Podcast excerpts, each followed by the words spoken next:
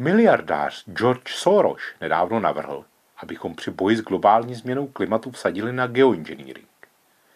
Tedy abychom uměle snížili teplotu země a zabránili tím jejímu oteplování.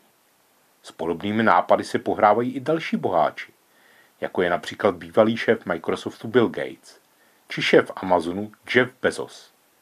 Je však rozumné hrát si takhle na bohy. Použití umělých metod k ochlazení planety je logické.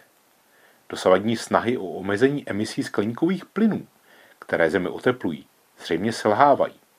Není tu síla, jak donutit všechny státy světa omezit emise, a dokonce ani síla, jak k tomu donutit největší znečišťovatele. Země se tedy bude dál oteplovat.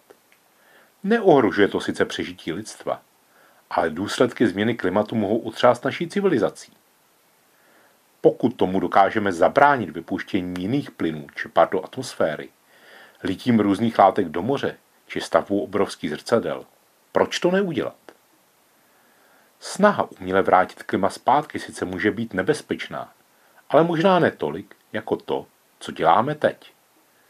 Vypouštěním skleníkových plynů ovlivňujeme klima na Zemi už dávno. Přitom sami pořádně nevíme, co přesně způsobujeme. Už teď nás následky překvapují.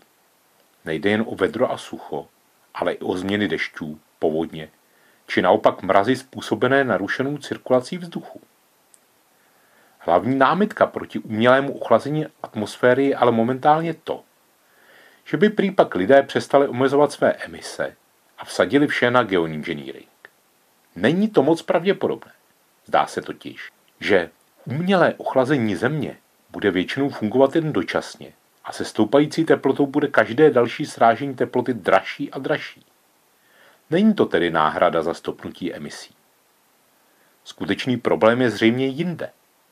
Kdo rozhodne o tom, o kolik atmosféru ochladit a kde? Protože umělé ochlazení může být nerovnoměrné. A kdo rozhodne, jakou metodu zvolit a které nepříznivé vedlejší důsledky ignorovat? Změnit zemské klima přitom může i středně velký stát.